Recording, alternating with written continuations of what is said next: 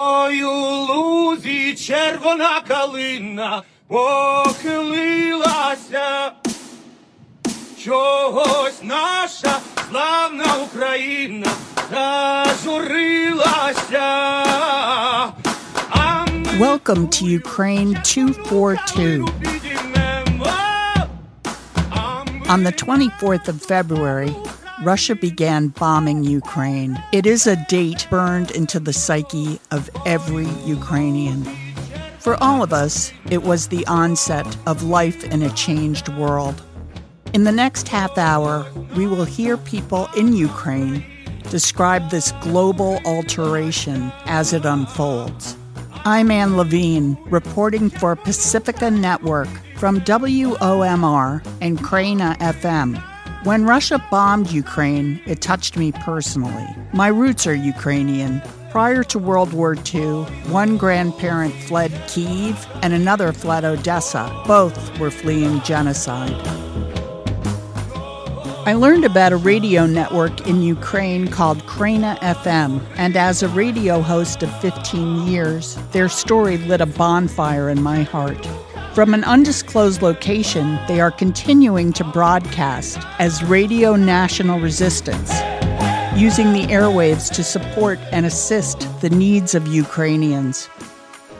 I was able to find and connect with Kraina FM staff, and our collaboration began. I am their media liaison to the USA, and with their help, bring you reports from people in Ukraine.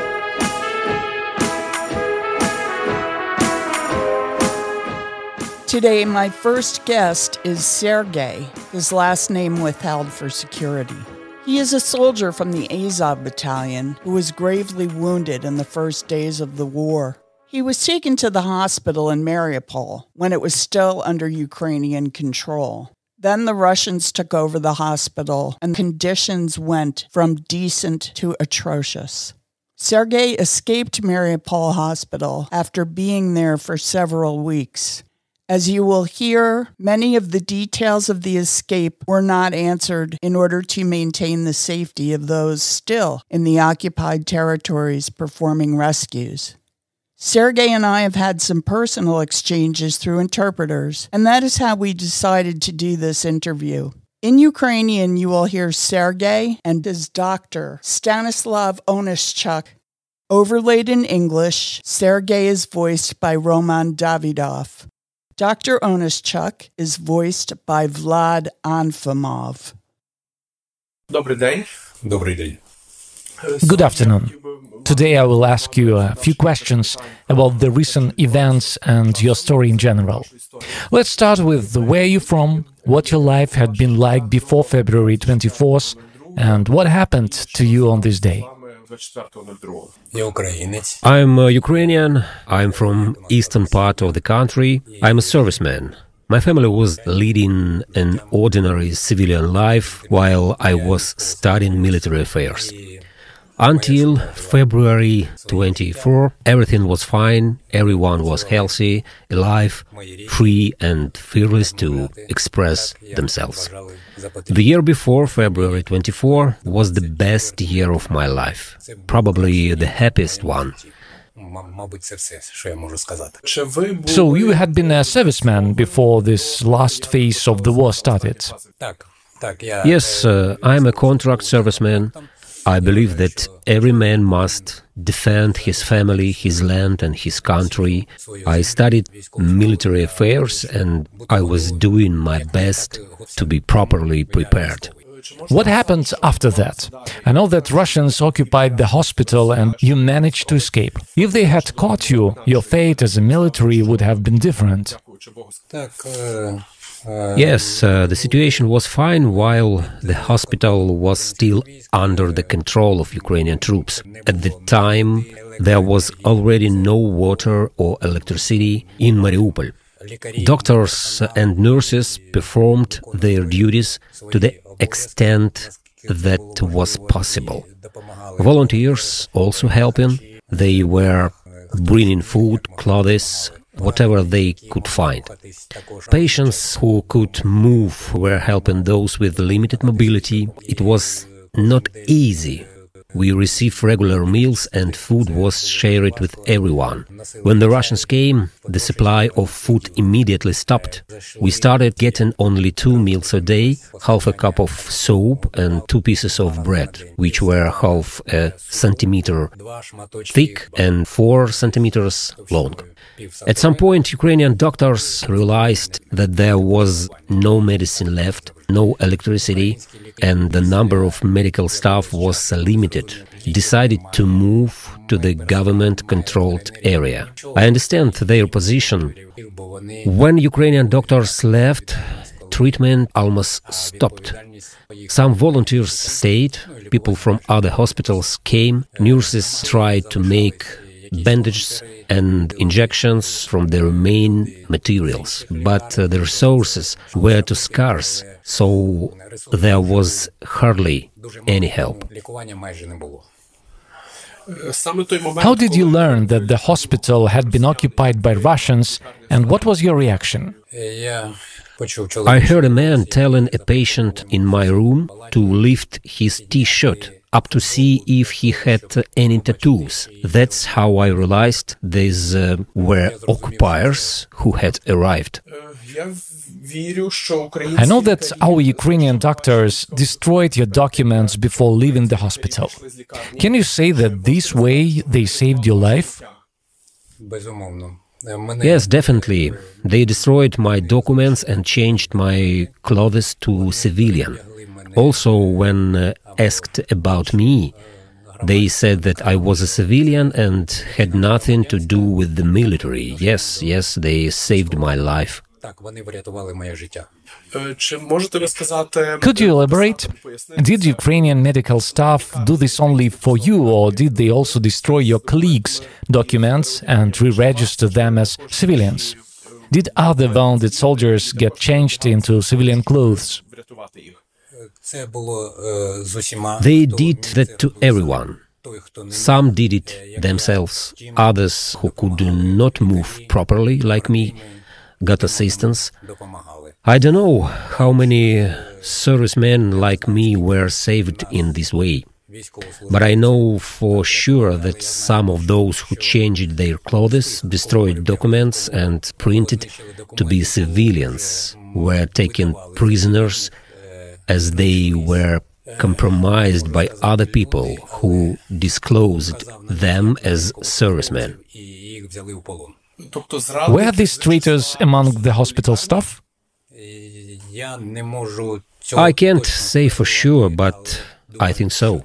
Do you know anything about the fate of those soldiers who were imprisoned in this hospital because the information about them had been passed on to the Russians? No, I don't have such information. How much time after that did you spend in the hospital in Mariupol and what treatment did you receive from the Russians? I stayed there for quite some time, but I will not disclose the exact date due to certain reasons, not to cause uh, troubles uh, to those who helped me. But I did stay there for a long time, and uh, there was no treatment at all, nor was there any medicine. Patients were usually assisted by their relatives. They brought some medicines, found I don't know where, and changed bandages. Did any doctor check on you at all? Did anyone ask you about your needs or check whether anything can be done to help you? Був такий Yes, there was uh, one such doctor, a woman. Uh, to be honest, uh, these were volunteers staying there who did much more for me personally. лишились They brought doctors uh, they could uh, find to me. набагато Although uh, without medicine, even doctors could do little to help. ходили і Nevertheless, the volunteers uh, did their best to help everyone in the hospital. Did the hospital staff stay there in the same composition as before the occupation, or did the Russians bring their people there? There were almost no medical staff left, and doctors from the so called DPR were coming.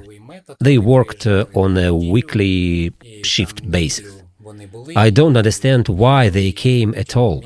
Probably it was just meant to create an image of doctors, presents in the hospital.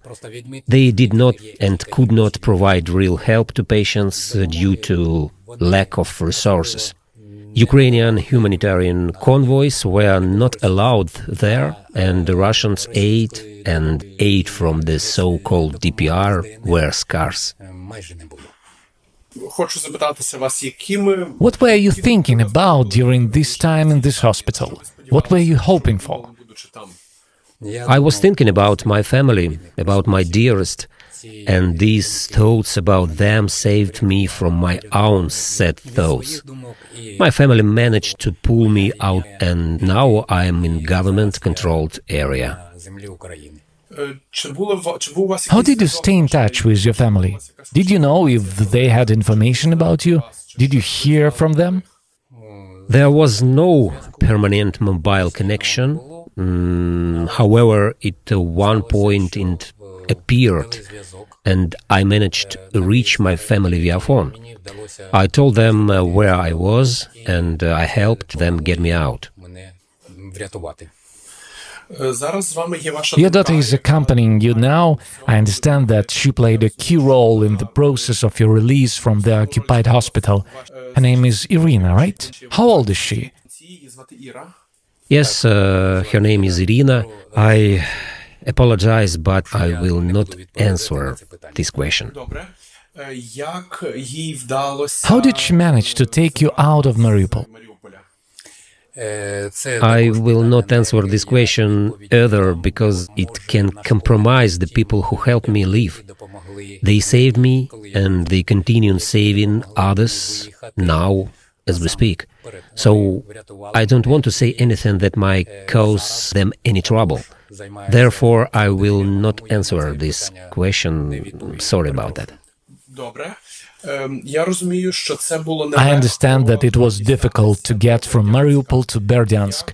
How did you manage to continue your trip from Berdyansk, given that it is also an occupied territory at the moment and there are a lot of checkpoints, which must have been difficult to pass?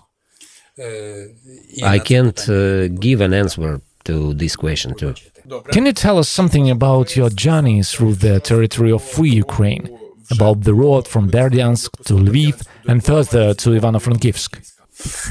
I am at loss uh, for words to describe what I felt traveling through free Ukrainian lands where I'm free, where I'm not afraid, where I can speak uh, freely and still feel safe. How long did this trip take? Long enough. I can't give any exact answer because it can help the enemy identify people who are talking people out, including the military from the occupied territories. How did you get to the first voluntary surgical hospital? How did you learn that you could get treatment here? The patronage service of the unit where I serve uh, takes care of the wounded soldiers. They offered my daughter the opportunity to receive treatment at this institution. I agreed uh, because I trust my colleagues. So, this is how I found myself in the place where I can get the best treatment I need now.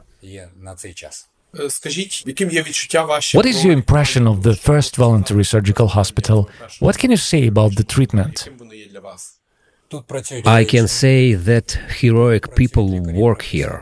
These are medical professionals, medical staff, including foreigners, but all Ukrainians in spirit. українські I see the people invest not only their time and energy, but also their soul to help the wounded despite Fedich and the workload. They give their whole heart to help us, regardless of their own problems. Do you have relatives or friends who are still staying in Mariupol?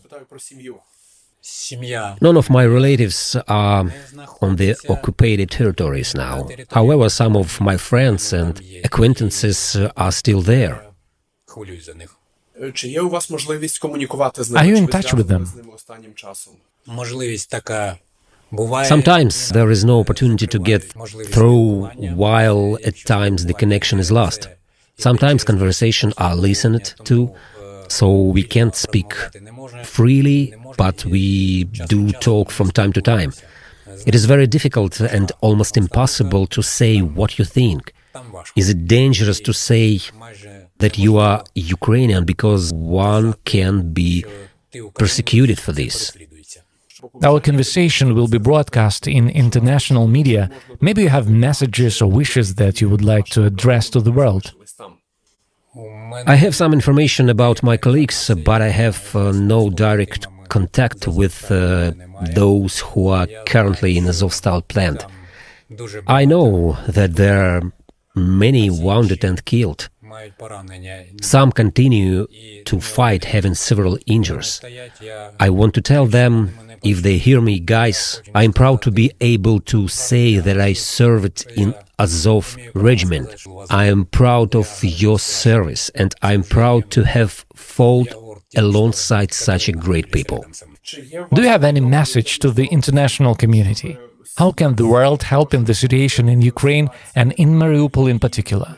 I don't know what mechanism can help, but the world must understand that if it does not help, now those who are defending indeed the whole world from the Russian invasion, from this cancer, it will consume the whole world. Therefore, I am convinced that everyone has to take part and help Ukrainians shielded the world from this madness. от этого безумия. Сергію, дякую вам за інтерв'ю. Thank you for your conversation and a special thank you for having defended and continuing to defend Ukraine. Буде швидко. Glory to Ukraine. Слава Україні. Glory to heroes. Червона калина похилилася. Чогось наша славна Україна зажурилася. This is Anne Levine on Ukraine 242. You've been listening to an interview with Sergei, a soldier in the Azov battalion who was rescued from the Mariupol hospital. In this segment, I speak to his doctor, Stanislav Onischuk, about his injuries, the therapy being provided, and his prognosis. Also, his humble answer to the question if you could have one thing right now for your personal comfort, what would that be?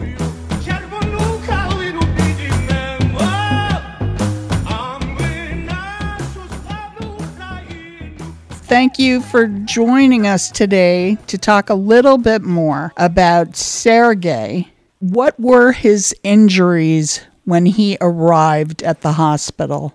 When he arrived at our hospital, the main problem was broken bones, broken leg, without any treatment for two months because he was injured in the beginning of March. And in a few days after that, the hospital in Mariupol was occupied by Russia. And I asked him, was some treatments for Russian doctors or not? He said that there was no treatments, no any all treatments was just a small piece of bread in the morning and a small piece of bread in the evening and nobody took care about him. Maybe it was that he was without possibility to see and nobody just saw him as a potential patient to be treated. Maybe other patients in that hospital was also not treated in normal way. The fact was that there was no treatment for broken leg. The same about eyes. But after he escaped from Mariupol, he came to Lviv hospital and they understood that it's impossible in Ukraine to give him possibility to see and they commanded him to go to orthopedic traumatology hospital and that way he came here we invited him as an orthopedic traumatology patient and treatment for eyes. And I hope uh, maybe in USA there is some possibilities for him to maybe partly, maybe just for a little bit, renovate his possibility to see. But they're saying they don't think there is, right? Yeah, I was very sad when I received a letter from uh, ophthalmologist. That letter said that if he see even partly, it could help but if he see nothing, it will not help. And he can't see anything? Yeah. Uh, to be honest, I didn't say this answer to him and didn't say to his daughter because Ukrainian ophthalmologists have to come tomorrow to remove sewing material from his eye. And I have to discuss with her how to inform him about this bad news because I understand and I know that he hoped to see even even anything. But the fact is we have to deal with it. Of course, we will do things ophthalmologists recommended us, but it is just to make his uh, eye maybe without pain or something else, but it's not any possibilities to return his vision. How did this happen to him? How it happened, Yes. I had a short conversation with him, and of course, I asked him how it was when he was injured. And he said that it was near Mariupol. He was on the fight position, and it was a battle. And a grenade from grenade launcher just exploded very close to him. And just in that moment, he felt the pain in the leg, and he could not see anything. All of the injuries came from one explosion. Yes, Is his daughter living with him at the hospital to take care of him? Yeah i was really uh, like a little bit sadly pleasured but she stayed with him all the time during the day and during the night walking with him all the time to orientate in the rooms and orientate in the corridor and bring him food and every moment she is with him. It's not so easy to see the, the case if you could not help to change the situation and to understand that the daughter and father they are very close. His daughter tried to do best to help him, and I understood that his daughter is the main helper for him now. Right. It certainly helps in the hospital. Everybody reacted to their situation and wanted to help them, and they appreciated it so much. Right. How is Irina Sergei's daughter? I just had a short discussion with her. She had to be prepared that maybe it will not be possible to return sign for him. Mm-hmm. And I also asked her his dream or the thing which he wants so much. Maybe his daughter knows his need or what is his want. And she answered, I really don't know. I just heard from him that he dreamed about some special military shoes and military boots. She knows the model of them, and she also added that she think that he needs some electronic device for hearing to put it in ears and maybe that device could help him to orientate in space and in the rooms when he's alone. Stanislav, last time we spoke, you told me that 80% of the patients are soldiers. Is that still the case? Yes, one month ago, all our 12 beds were filled with patients. Now we have nine patients. Mm-hmm. Most of them are military patients, and most of them are from Battalion Azov. Are you expecting more now that so much has been reclaimed? A lot of soldiers have been released. Are you expecting more to come now to the hospital? Just yesterday, we have two new patients, and for nearest three days, we have to receive two more. Mm-hmm. So for now, we have like a stable situation, but the situation is not so calm that we could say, oh, we will have no patients in one week or two weeks. And every day we stay in contact with medical departments of the battalions and we ask them about the patients. I hope so much that soon will be the case when it is not need for our work. We hope it will be soon when we just treat normal civilian diseases, not military trauma. But for today, we will have work with military trauma. Are you still mostly treating orthopedic trauma? Yeah, 95% of our patients with orthopedic problems, with military trauma, with mining and shooting. Yesterday we met two new patients and both of them are orthopedic trauma to be treated by orthopedic doctors. One is without one arm. About the soldier that lost his arm, do you do prosthetics there or is that further on down the road?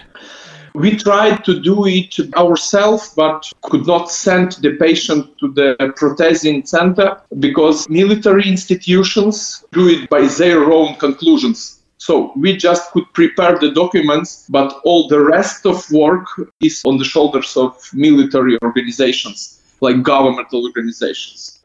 There is some special procedure with military doctors for the military patients I see. So we do just a part of the preparing the patient for such work in the future. So Is- even we will have a need and opportunity to send the patients abroad, we could not do it by ourselves. We have to agree with a lot of uh, bureaucratic things with the military government. That's very frustrating if a patient like Sergei, who's missing an eye, would have the potential to come where maybe something could be done, where he could possibly be given some sight back. You have to get permission from the military. Is the process too long? I'm sure that we could prepare all the documents and we could agree with the military government to go him abroad. And I'm sure we could do it if there is any chance for him to return even the partly his possibility to see all the documents will be ready to send to any country. Stanislav, thank you so much for spending this time with me. Thank you too. It was very big pleasure for me to speak with you and I hope we will contact in the future. Bye bye. Thanks. Yes, thank you so much. Bye bye. Been listening to Ukraine 242. Today we heard interviews with Sergei, an Azov battalion soldier, and Dr. Stanislav Onischuk, chief of 1st Volunteer Surgical Hospital of Western Ukraine. Today's music, Chervona Kalina, Red Guelder Rose by Andriy Boombox Khlyvnyuk. I'm your host, Anne Levine, the creator of Ukraine 242, in collaboration with WOMR Radio, Pacifica Network, and Kraina FM Ukraine. We bring you cutting edge, first hand reports from key people in Ukraine about what is happening during the ongoing Russian invasion. Editing and production is provided by Ursula Rudenberg at Pacifica Network.